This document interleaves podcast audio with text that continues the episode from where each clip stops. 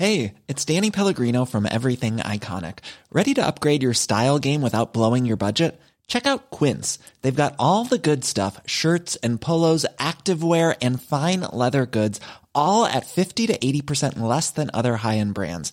And the best part? They're all about safe, ethical, and responsible manufacturing. Get that luxury vibe without the luxury price tag. Hit up quince.com slash upgrade for free shipping and 365 day returns on your next order. That's quince.com slash upgrade. Hey there, it's Michele Norris. I'm host of a podcast called Your Mama's Kitchen. When I travel, I'm usually looking for a way to find a taste of home when I'm not at home. And one of the things I love to do when I am at home is entertain. And Airbnb allows me to do that. When I was in California recently, I rented a house that had a great kitchen. And when we were sitting around the table, we we're all thinking, we're in someone else's house. Someone could be in all of our homes as well. If you have a home, but you're not always at home, you have an Airbnb. Your home might be worth more than you think. Find out how much at airbnb.com/slash host. Hey, it's Ryan Reynolds, and I'm here with Keith, co star of my upcoming film, If, only in theaters, May 17th. Do you want to tell people the big news?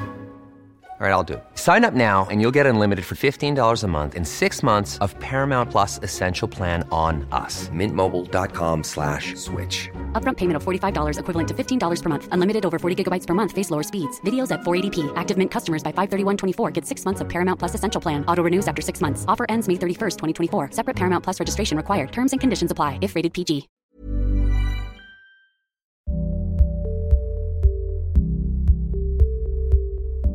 Dear listener, and welcome back to Owning It the Anxiety podcast with me, Caroline Foran. My guest this week is the beautiful Inside and Out Holly Carpenter, former Miss Ireland. She was a model, she is now a social media superstar, influencer, although we're kind of allergic to that word, content creator. She's been on radio and TV. You'll be very familiar with her. She's just a gorgeous girl, and she is here to tell me her experience of anxiety and depression, how the two interplay, how they manifest for her, what was going on in her life that led to this experience of anxiety and depression, and how she manages it at the moment. I really learned a lot from Holly. I hope you find it as enjoyable and reassuring and normalizing as I did. Thank you as always for listening and delighted to have you back.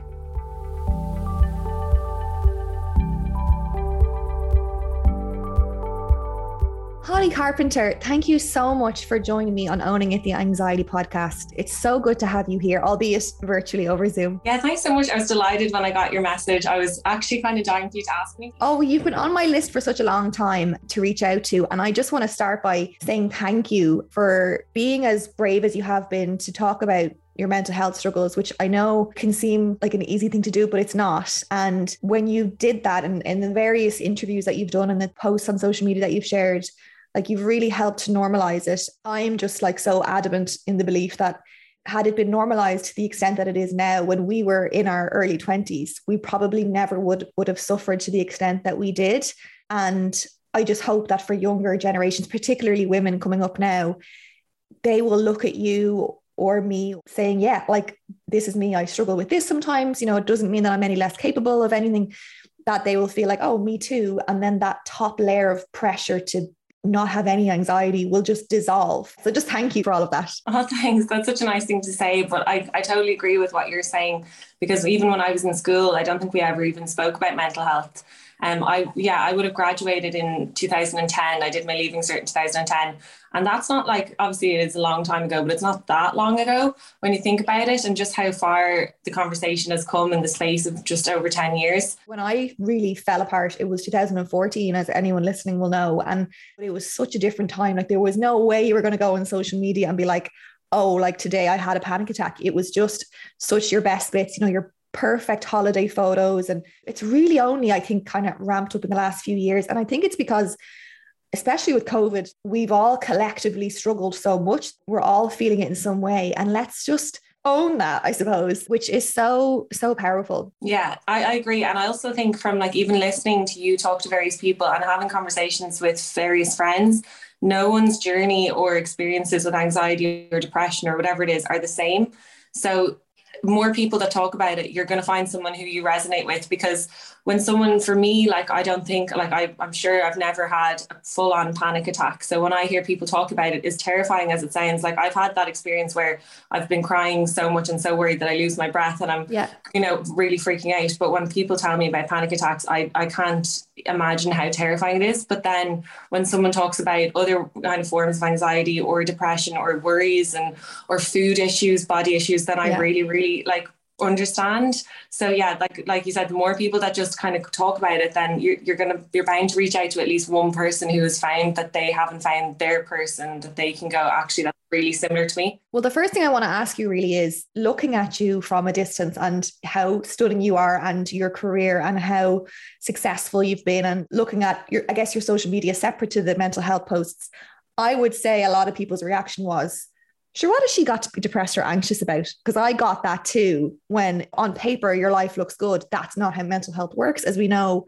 How has the reaction been? I know most people are good people and kind, but did you have a, like an added layer of anxiety of, oh, I should be okay because my life is on paper okay and there's people far worse off? Yeah, I felt like even as I spoke about it, I almost kind of have to, have to keep saying, and I know there's people worse off, and I know that I should probably try to look at the bright side but it was kind of like I didn't know where to slot myself in because on one hand I had people saying, you know, the extreme side of wellness where it was like, you know, you've got to wake up at five, you've got to meditate, you've got to journal, you've got to do yoga, you've got to eat certain foods, avoid certain foods. And it was like there was that side where I was thinking, is that where people think that I'm not doing any of that. So am I essentially not doing enough? Like have I not tried hard enough to not feel this way? Yeah. Um and then also just feeling like people would think that it was coming from a really privileged place and I was just kind of being very the glass is half empty when I shouldn't. I didn't deserve to be in a place yeah. to feel like that. So separate to what you're actually feeling, what you're actually dealing with, you have this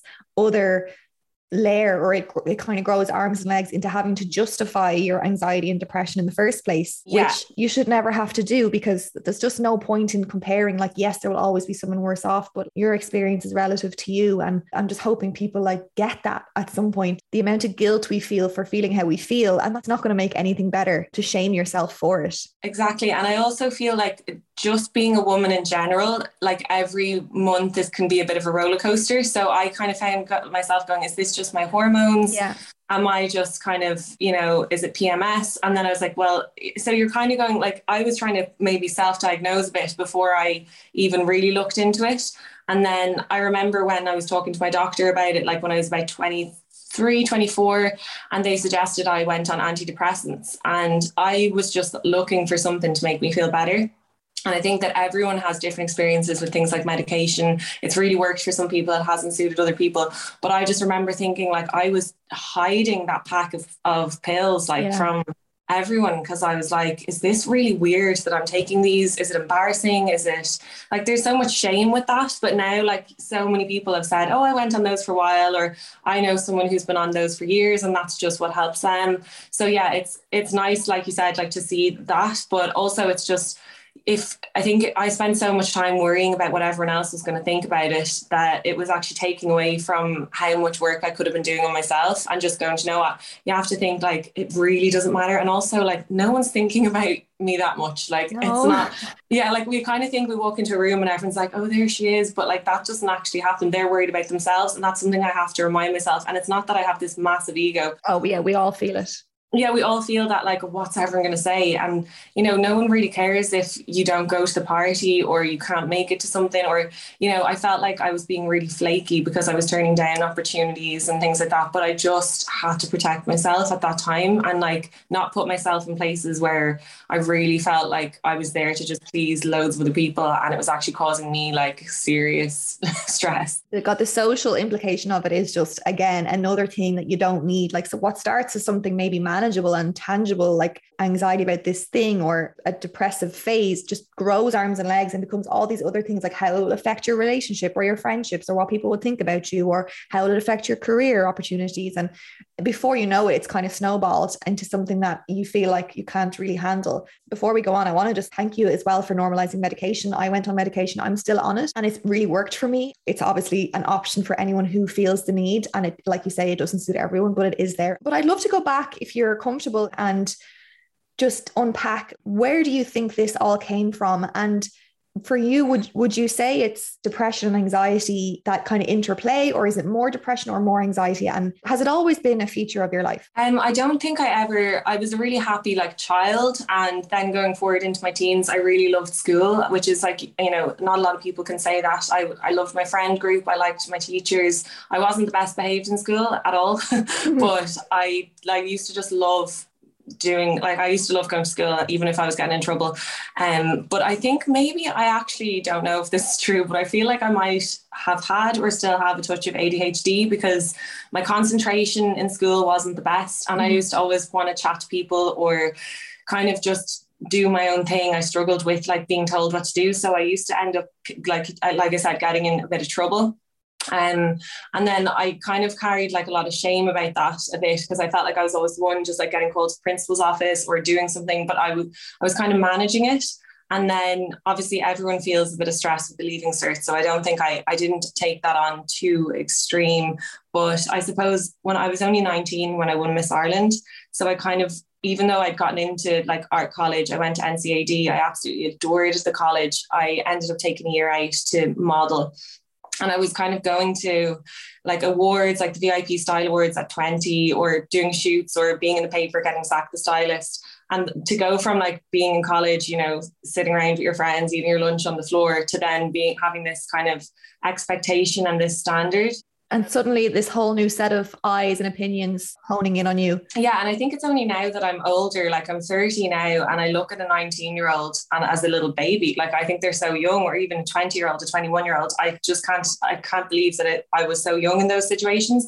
So i think that's when i started to put a lot of pressure on myself about my body image and that was causing me the most anxiety i think and what what kind of made you go into the the modeling and the Miss Ireland? Because I feel like I've spoken to so many people who've gone into modeling and they've just experienced so much body issues and your your self-worth being measured in your weight and how clear your skin is. And I feel like I'd be so worried if I had a daughter who showed an interest in that now. Yeah I kind of I loved I always loved makeup and I loved clothes and I loved the idea of things like photo shoots and all of that. Um so I think I had a naive kind of view of it. And then the reason I entered Miss Ireland was if you won the heat that I was entering, you get a designer pair of Victoria Beckham jeans. So do you remember the ones with like the diamantes on the on the back of the jeans? So I really, really wanted those. And then I won the heat, and then my friends were like, "Oh, now you're in the final in Miss Ireland," and I was like, "Oh my god!" And then it kind of got really exciting, and I kind of I got a lot of press attention because my granny was Terry Keane, who anyone who's from an Irish listener might know, or their parents would certainly know who Terry Keane was. So I got a lot of press as Terry Keane's granddaughter, which I wasn't expecting because I didn't know my family had like I I was like, Mom, I'm literally on the front page of so many of these papers because of Terry, yeah. my granny. Um, so that was just a real kind of whirlwind. And it is a wonderful opportunity. Like it's a good jumping off point for other things. It does seem to be a really good foundation for people. Yeah. And I, I was doing textiles in art college and I was just like, oh my God, I could meet so many designers, photographers, stylists. This could be such a cool way to get into that world. Yeah. Um, so it was all of, a lot of those things and it was just so exciting. Um, and then I think when I went on to do, I, I did, when I really started to kind of feel like I was actually losing it was when I went on Britain and Ireland's Next Top Model. And I was 23 then, and I just put so much pressure on myself. I was not eating enough. I was training twice a day. I was chain smoking, drinking black coffee, just trying to like be as small as I could. Mm-hmm. But then everything that comes with that, like I didn't want to like meet up with my friends for lunch in case they were kind of like, why aren't you eating? Or I didn't want to go to family dinners in case the big dessert came out at the end and I was the only one who didn't want it. So it kind of made me really like I think I look back and it was it was all I thought about. It just consumed me, which is just such a waste of time. Like it just seems to be such a common age as well, though. A lot of yeah. people I've spoken to, it's around 24, 25. And actually what's really interesting about that age is our prefrontal cortex, which is the part of our brain that we rely on so much to help mitigate anxiety and stress. That's only fully developed by the time we're 25. We reach this point where suddenly our brain is like, uh-uh, this is not working for us. And we yeah. kind of wake up and then we have all this friction and, and anxiety. It just seems to be so common. Like 25 was it for me as well, like completely fell apart. Yeah, it's mad. It's such a crazy age because you're just expected to really know who you are. And it's just, you no one like I think there's just too much pressure. I was actually reading a book called The Panic Years recently, um, by Nell. I can't remember her surname now. I'll look it up and I'll put it in the podcast now. Yeah, thanks. Um, and it's just about that those you know college, your twenties, your thirties, and everything that comes with it in terms of your hormones and your headspace and the pressure. Do I want a career? Do I want to settle down or whatever it is? And everyone takes their own kind of path, but yeah, I think that the, my the biggest problem I had was that I was always just putting pressure on myself. And if I actually stopped and looked around, no one else was really putting the pressure on me. Mm-hmm. You know, I didn't feel like obviously the industry, the modeling industry, there is that pressure on you that people are putting on you and stuff like that. Did you ever get any like direct comments about your appearance that stuck with you? Um, yeah, definitely. Like I remember my skin was bad because my diet was like I wasn't, you know, I wasn't looking after it, and I would just have comments like that. And I remember I did a photo shoot, and I had actually been so nervous about it that I just ate loads and loads of food before it the night before because I hadn't eaten enough all week, and then I just wanted all of the food the night before. And I was called into the agency the next day, and I was told that the photographer had said, and I don't know if he said this or I don't know if this was a tactic to make me lose weight, but they said the photographer was wondering if you were pregnant. And because I was apparently bloated, and I was just so oh, gobsmacked, and I was like, "What?" And I had actually been to like this is horrific when I think about it. I had been to London on a girls' weekend, um, like two weeks before, and they were like, "Oh, what were you actually doing in London?" Actually, and they it was like they were trying to say that I'd gone to London for something to do with me being pregnant. I know that was probably the worst thing that was ever said to me while I was modeling. Oh my god! And I like that's it's not something to be ashamed of if that's had it been you know where what I was doing or anything exactly. like that. But I'm just saying that like that's the way that they were insinuating something about my body and saying it to me. And there was actually a casting going on in the agency at the time, so there was five people sitting in chairs behind me that I didn't know, and they were listening. Oh my god! And at that point, are you like, "This is bullshit"? Uh, that was actually when I stopped modeling after that. Well done for just stepping away from it because you could very easily get sucked into being like, well, if you really believe that that's your measure of self worth and success, that you're going to have to just keep going until you tick all their boxes. So well done. Thanks. I think you have to like to get to a point where I'm like, I'm not going to be spoken to like this. It's not worth it anymore. I just, so I actually, yeah, I stopped modeling around that age. I felt like I had done Miss Ireland and Britain's Next Top Model and shoots and stuff like that. And I was just like, you've gotten enough out of it at that point. Yeah, exactly. And it's not like Dublin, isn't it's not Paris. I'm not going to be the face of Chanel. I'm probably more likely to be doing a photo call on Grafton Street. so I had my fun. Um, and then I just felt a weight was lifted. Like anyone who's left a job that they just didn't like, or uh, even if it's a friend group, they weren't, you know, yeah. that was causing anxiety or anything like that. It's just that feeling where you're like, now obviously I was like, what the hell am I going to do? But luckily around that time, social media was taking off and my following was growing and I was, I had a big following on Snapchat and Instagram was kind of taking off. So I was like, maybe this is something that's going to be a big thing and it obviously is. It was good to have that insight. And i suppose moving over to social media obviously it has its own issues but maybe you have a little bit more control there and you can decide what of yourself you put out there. I, I want to know how did this feeling of reaching this kind of tipping point how did it manifest in your body and mind? What did you experience? How did you know that you weren't okay? I think the the minute i woke up I would catastrophize my whole day. Mm-hmm. And that was when I knew it was like really bad. I'd wake up and I it would be like like it was like taking my first breath in the morning. I was thinking, oh my God, what if this is gonna happen, that's gonna happen, I'm gonna forget to do that. I think I forget forgot to call that person. I think this is gonna be cancelled. What if I'm not good enough at that thing that I have on later today? And it was just like a really, really negative voice first thing in the morning. And it would just be like a tight feeling in my chest. And when I would go through those kind of periods, I'd be really, really sensitive to sound. So mm-hmm. I wouldn't be able to go into coffee shops because you know when they smack the grinder yeah. off the machine out of nowhere, and I would literally jump out of my skin. So I wouldn't. I'd kind of avoid like really crowded places or you know walking into a coffee shop. I'd, I'd have to like I'd even have headphones on that didn't weren't playing anything. And was that frightening? I mean, to be like, why is this happening? Because it, it, would be hard to kind of connect the dots if you don't understand anxiety when did you kind of know, right, I think that this is what I'm dealing with here? I think a lot of it was through listening to other people talk about it. And I heard it, it started was talking about on talked about on the radio, I think. And the doctor that I had spoken to, I think was probably more he was leaning more towards that I had depression. Um, but I think I think it was just talked about a lot more and and my friends were saying that they were feeling anxious and it was actually talking to them and that's when I realized that it was anxiety. But I was able to like fake it till I made it. Like I was still able to go do you know what? Just like put on a bit of a mask go in smile work the room meet people yeah. do that. And then I'd come home and it would be like such a relief that I was able to just lock the door and yeah. like have a shower. Like I'd you know just uh, certain things I've learned have really helped. Like even if it's the middle of the day I, if I feel like I need to start my day again I'll just like have a shower and it just with really good like music on and it just feels like washing the day off and that's something actually James Kavanagh said that he does as well that he's just when he's in that kind of headspace it just having a shower or ideally like jumping in the sea is amazing but I don't live that close to the sea it's not as, as quick as going I'm just going to walk into the shower.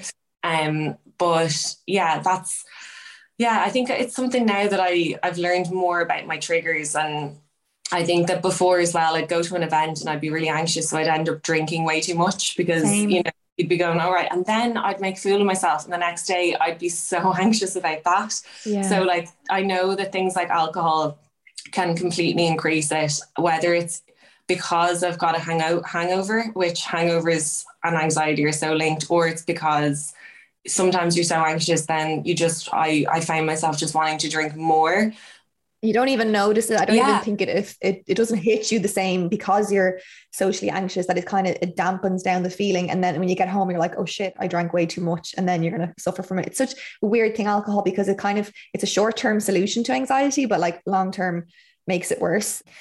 How do you differentiate between depression and anxiety? Because depression is something I've only kind of experienced as a symptom of all of the anxiety that I felt. I got really depressed about the fact that I was so anxious and I wasn't able to leave Yeah. my house. So I remember being diagnosed as depressed because I ticked enough boxes that fit into that category, but I don't really have much experience in like I'm in a depression right now. For you, does it come in waves? Yeah.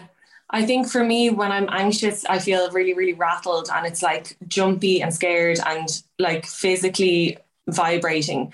And then when I'm feel depressed, I feel absolutely nothing. Okay. Yeah. So it's more like numb and it's the things that would normally excite me or make me feel happy just don't do anything for me when I feel like that. So luckily that doesn't happen as often these days. Or it like if I had an I could have one anxious day a week, whereas if I have a depressed day, I think it's going to be more likely it'll turn into a week or more. Does one follow the other?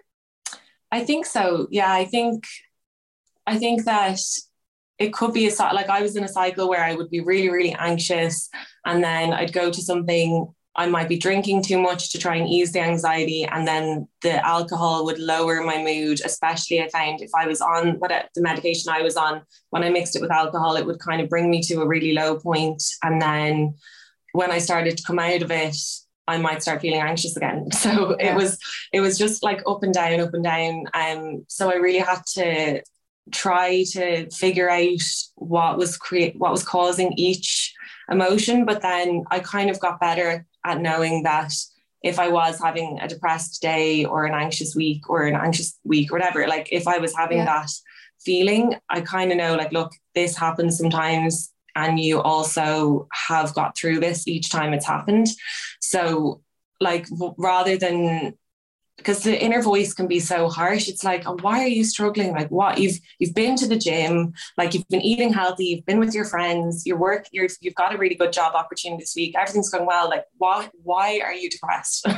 It's like it doesn't care. It, it doesn't look at where you are in life and say, oh, we'll leave her alone. It can often come down to just a chemical thing in the brain or that's it yeah. experiencing stress for a long period of time. Like you said that you felt lighter as soon as you stepped away from modeling.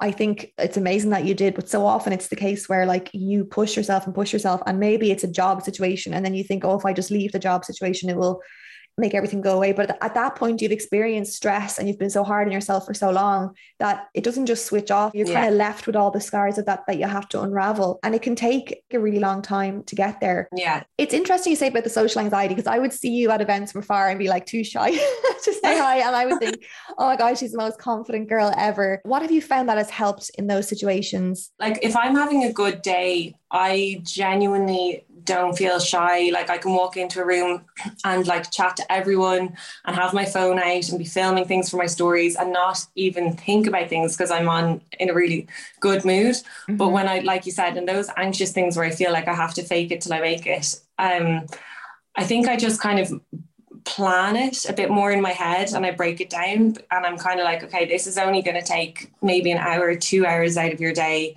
Just, you know, take a deep breath. I won't drink any coffee that day. I'll just kind of make sure that I know at least I'll kind of try and work out if there's anyone going that I know that I can even because if I'm in that headspace and I walk in and I don't know anyone, you know, and you're like, who do I even walk over to? Hey, well now you can walk over to me because I'll be yeah. the same. we can just cling on to other.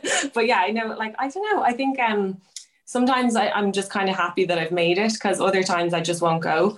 So yeah. like if if it is the point where I'm going, oh my god, this is causing me so much. Like I've gotten uh, my taxi's been outside and I've been fully ready and I'm about to leave the house and I've gone.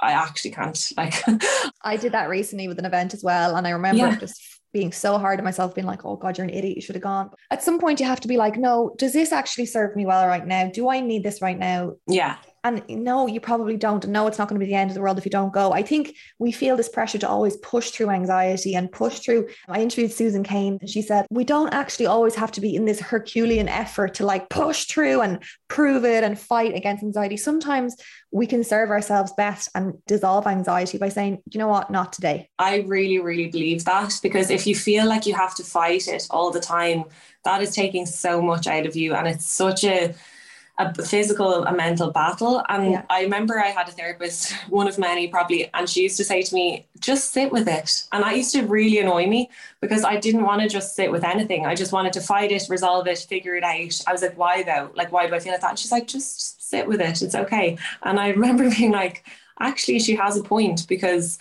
you know if you're going this is how i feel. It's actually okay what do I need right now that will yeah. help this situation right now? It's not like I've just decided not to turn up to my wedding day or something serious. like I think everyone will be okay if I don't come. So yeah, I think that's true. But then on the other days where you there's a there's a small voice that's going, I actually think you can do this. And then when you do go, do you know what? I'll give myself a little push and I'll try. It's such an it gives me such a proud feeling when I'm like, I, I didn't want to come today and I came and it was really nice and I saw people that I really love chatting to and now it's done and I'm proud of myself. So it is just kind of like trying to like assess how you feel and like sit with it as she said and go, watch is the best thing for me now.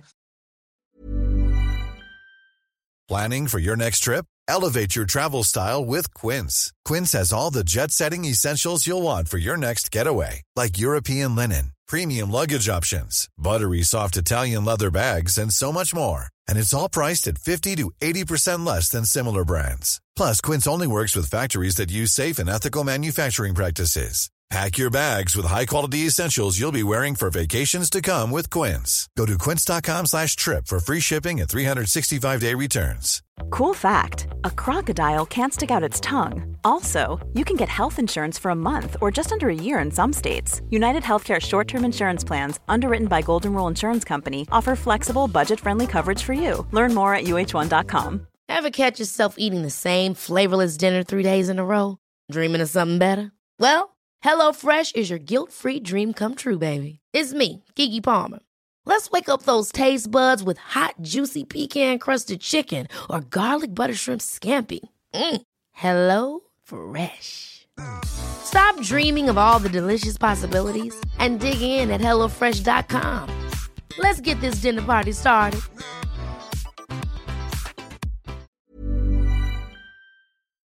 People often ask me like what was the deciding factor in you being so kind of brutally honest on social media? And it's not oh i've made this decision i'm going to be so brave in quotation marks Mm-hmm. I just know that if I was to just constantly put out the best bits, which social media was originally designed for to be very much a highlight, I am creating a version of myself that I cannot match in my reality. And that difference creates all kinds of like imposter syndrome. That fake it till you make it only gets you so far before it gets in on top of you. So I was like, I have no other choice but to just be myself and say, this is how I am today, because otherwise I have nothing else to say. I'm just curious about when you made that decision to share on social media first of all what was going on that you were like i need i need to say it now and secondly how has your relationship with what you put out there changed do you feel the same pressure that I think everyone used to feel to just put the best foot forward? Um, I think like one of the times I was the most honest was during early into lockdown. Mm-hmm. Um, and I I remember I was like I'd had a really, really bad week and I just couldn't stop crying for like a week. Um, and my eyes were just constantly bright red.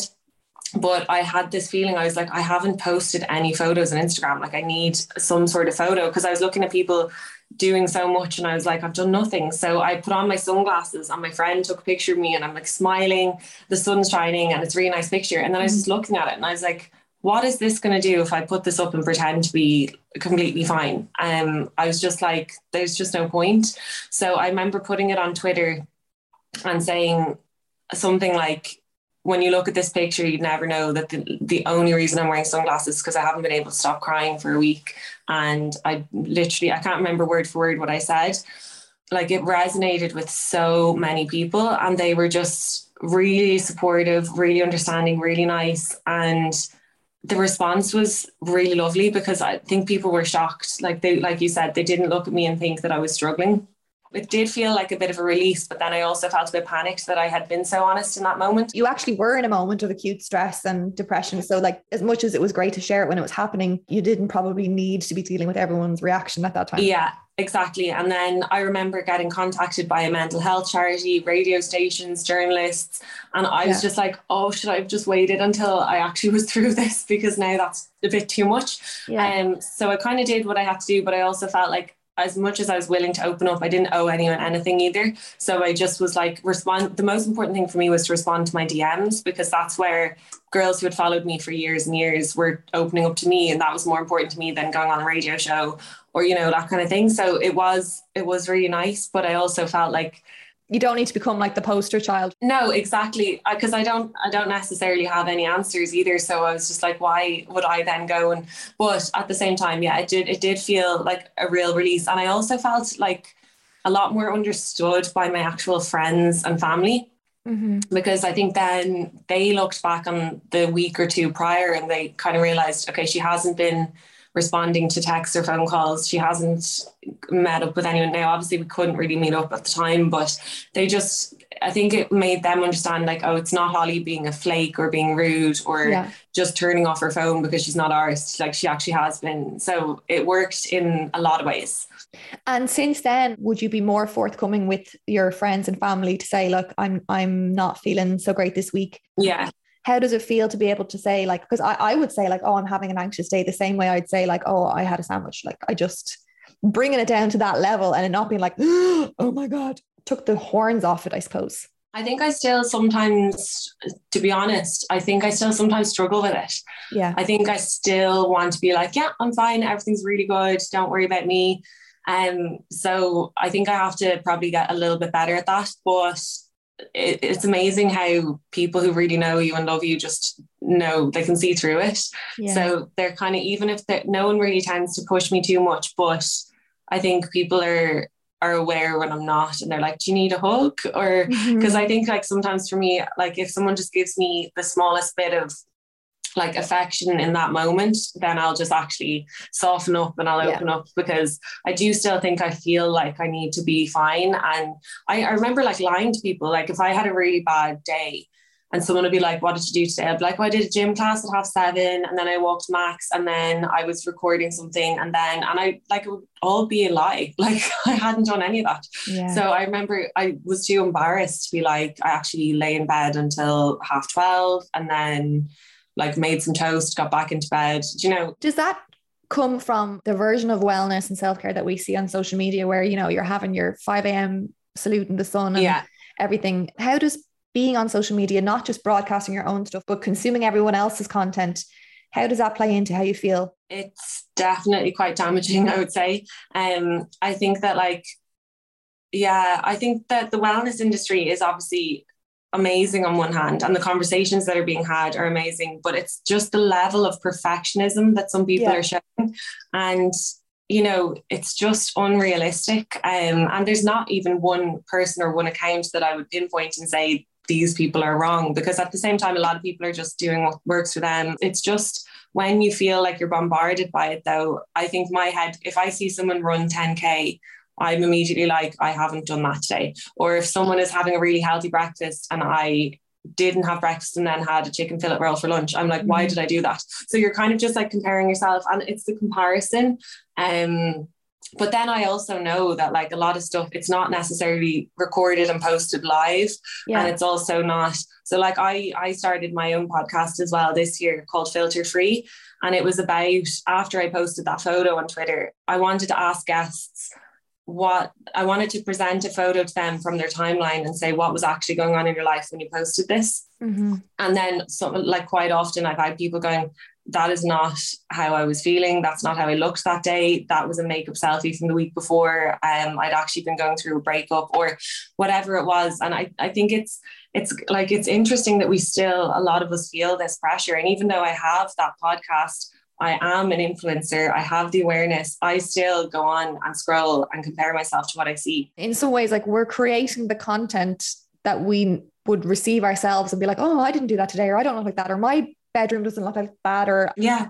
And it would affect us, but then we feel the need to kind of just stay in the race, I suppose, of creating it as well. It's it is a really funny one. I still haven't quite figured out my best approach with social media because I think I need to be honest. Like I can't not. I would love to win the lottery and be like, I'm done. I get very caught up in what people think. And because I'm now like, I guess, known for sharing my reality, it's like a few too many good days. I'm like, oh, I better, better throw some shit in there. People think that life is too good. And, and yeah. there's also this tendency towards misery porn where people feed off seeing you say, oh, like show us your most vulnerable stuff, show us what's happening, you having a terrible day, that they're kind of allergic to you having a good day then. And it's it's a really weird one. I don't know yet. Like I would love if I was able yeah. to reach a point where I could just share the things I want to share and not have a, a news feed that I can scroll, that would be the dream. But I know that's not how it works. I know I'm the same because it's essentially like my full time job aside from the other bits and bobs that I do.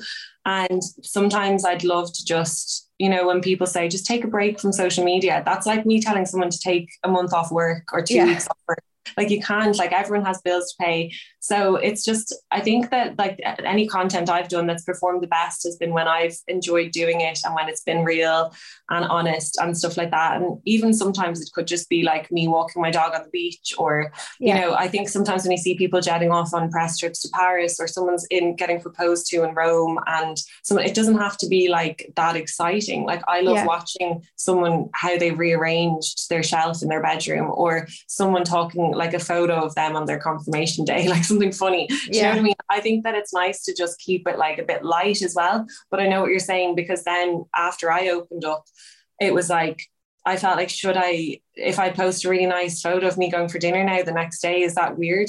Are people going to say, "Oh, I thought you were depressed. Hang on, what's going on?" You know? Yeah, like so exactly. It's it's really strange. Like it's it's such a funny one. And i don't think any of us really realize the extent of how much damage it probably is doing in a way to our heads. Like do you know that way? But yeah. I think that like what i have to do and i still probably don't do is like like treat it like a little bit like work hours. Yeah. Um and and just do things like switch off. Because I could even be listening to a podcast and walking my dog and ordering a coffee and then my hand will just come out and open Instagram and scroll while I'm doing all that. I know. Like yeah. it's it's like it's kind of like I'm trying to distract myself from all these different angles. It's a full addiction. Like I left the phone in the bedroom and like brought the laptop downstairs the other day to write and I honestly could feel myself just fizzing what wanting yeah. to get back to it and I was like this is not normal like but it actually is so normal because we all have this basal level of anxiety because we're constantly plugged in so that's like giving us a foundation of constant stress that we don't even question anymore so then of course all the other stuff comes on top and feels like a lot more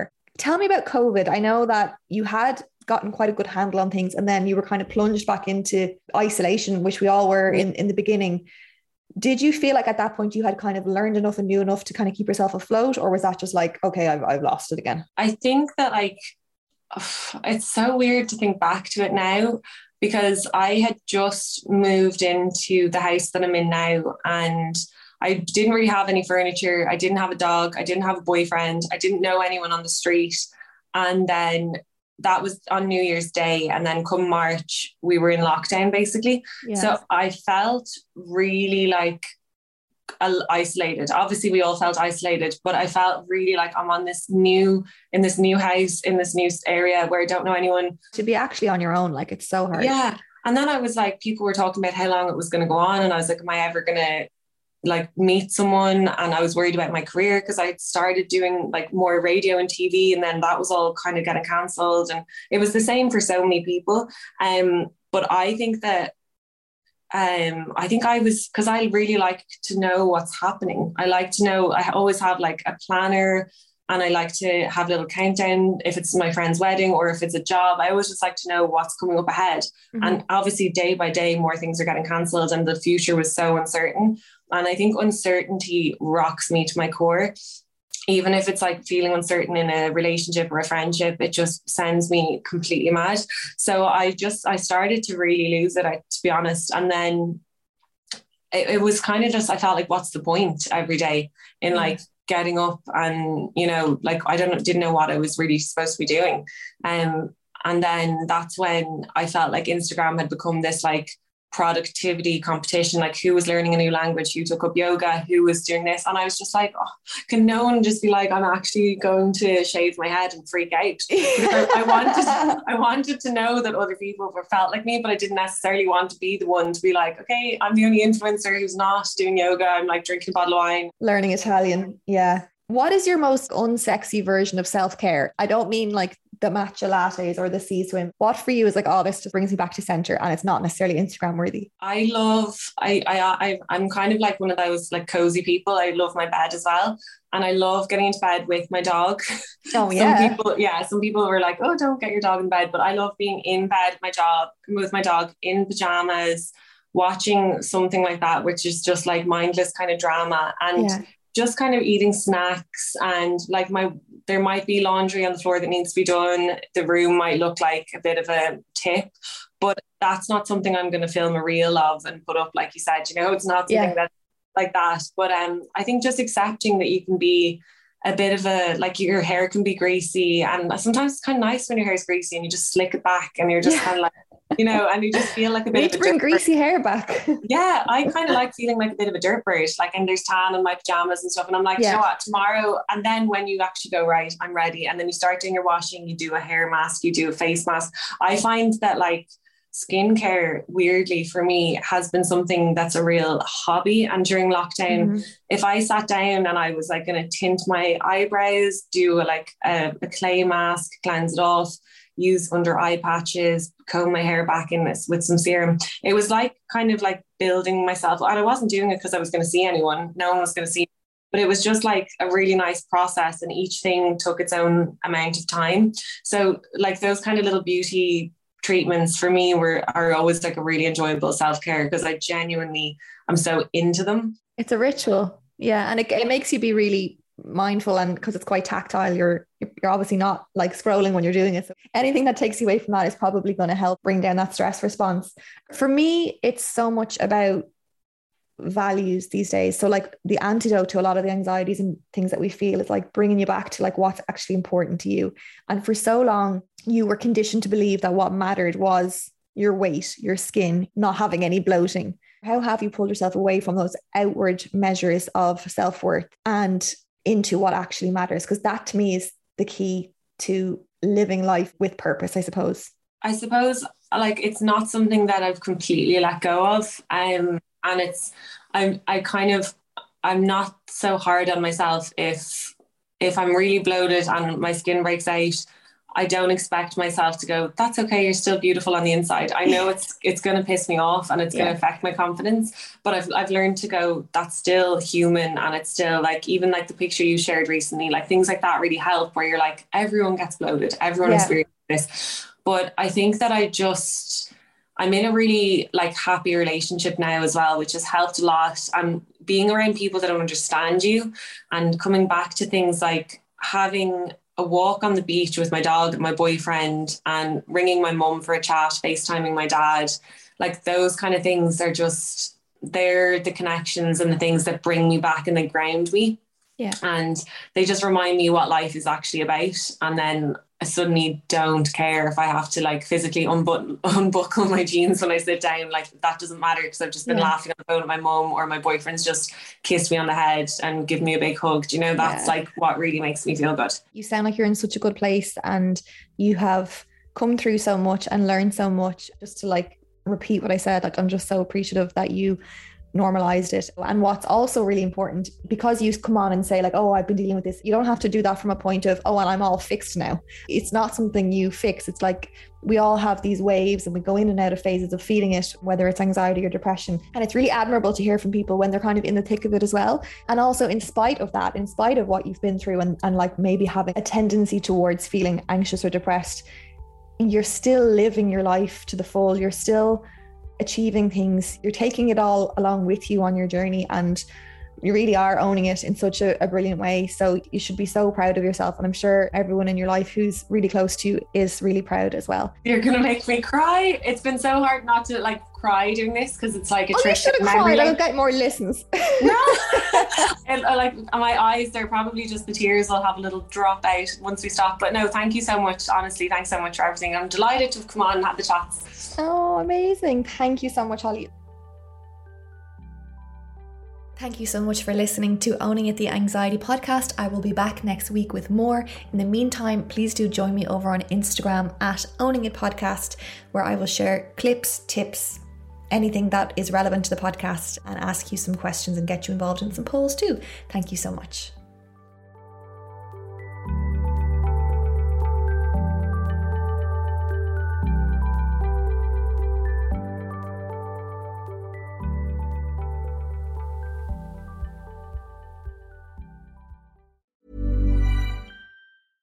Step onto the legendary clay courts of Roland Garros, where the world's best players battle it out at the French Open for a chance to win a Grand Slam title. Tennis Channel Plus is your place to watch. Stream every court from your phone or smart TV live in HD. See the action unfold as legends fight for glory and new rivalries emerge. Daily live coverage begins Monday, May 20th, with match replays on demand so you never miss a moment. From the first serve to the final point, Roland Garros promises unforgettable moments and new chapters in tennis history.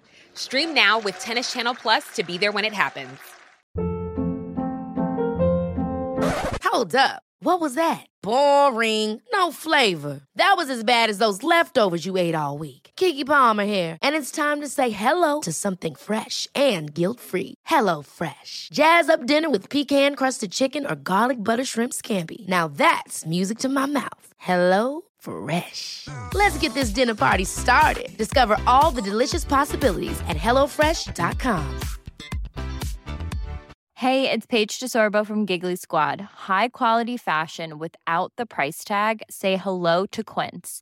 I'm snagging high-end essentials like cozy cashmere sweaters, sleek leather jackets, fine jewelry, and so much more. With Quince being 50 to 80% less than similar brands.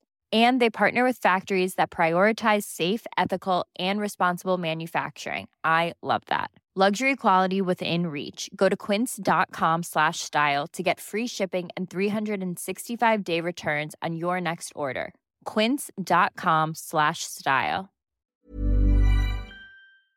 The easiest way to access Owning It Real Time is to head to the link in the episode description or episode details, whatever you call them, show notes. You will find the link in there at the top you can sign up right away for Owning It Real Time and access a full library of 10 situation specific audio guides that will help you own your anxiety even more than you've ever done before.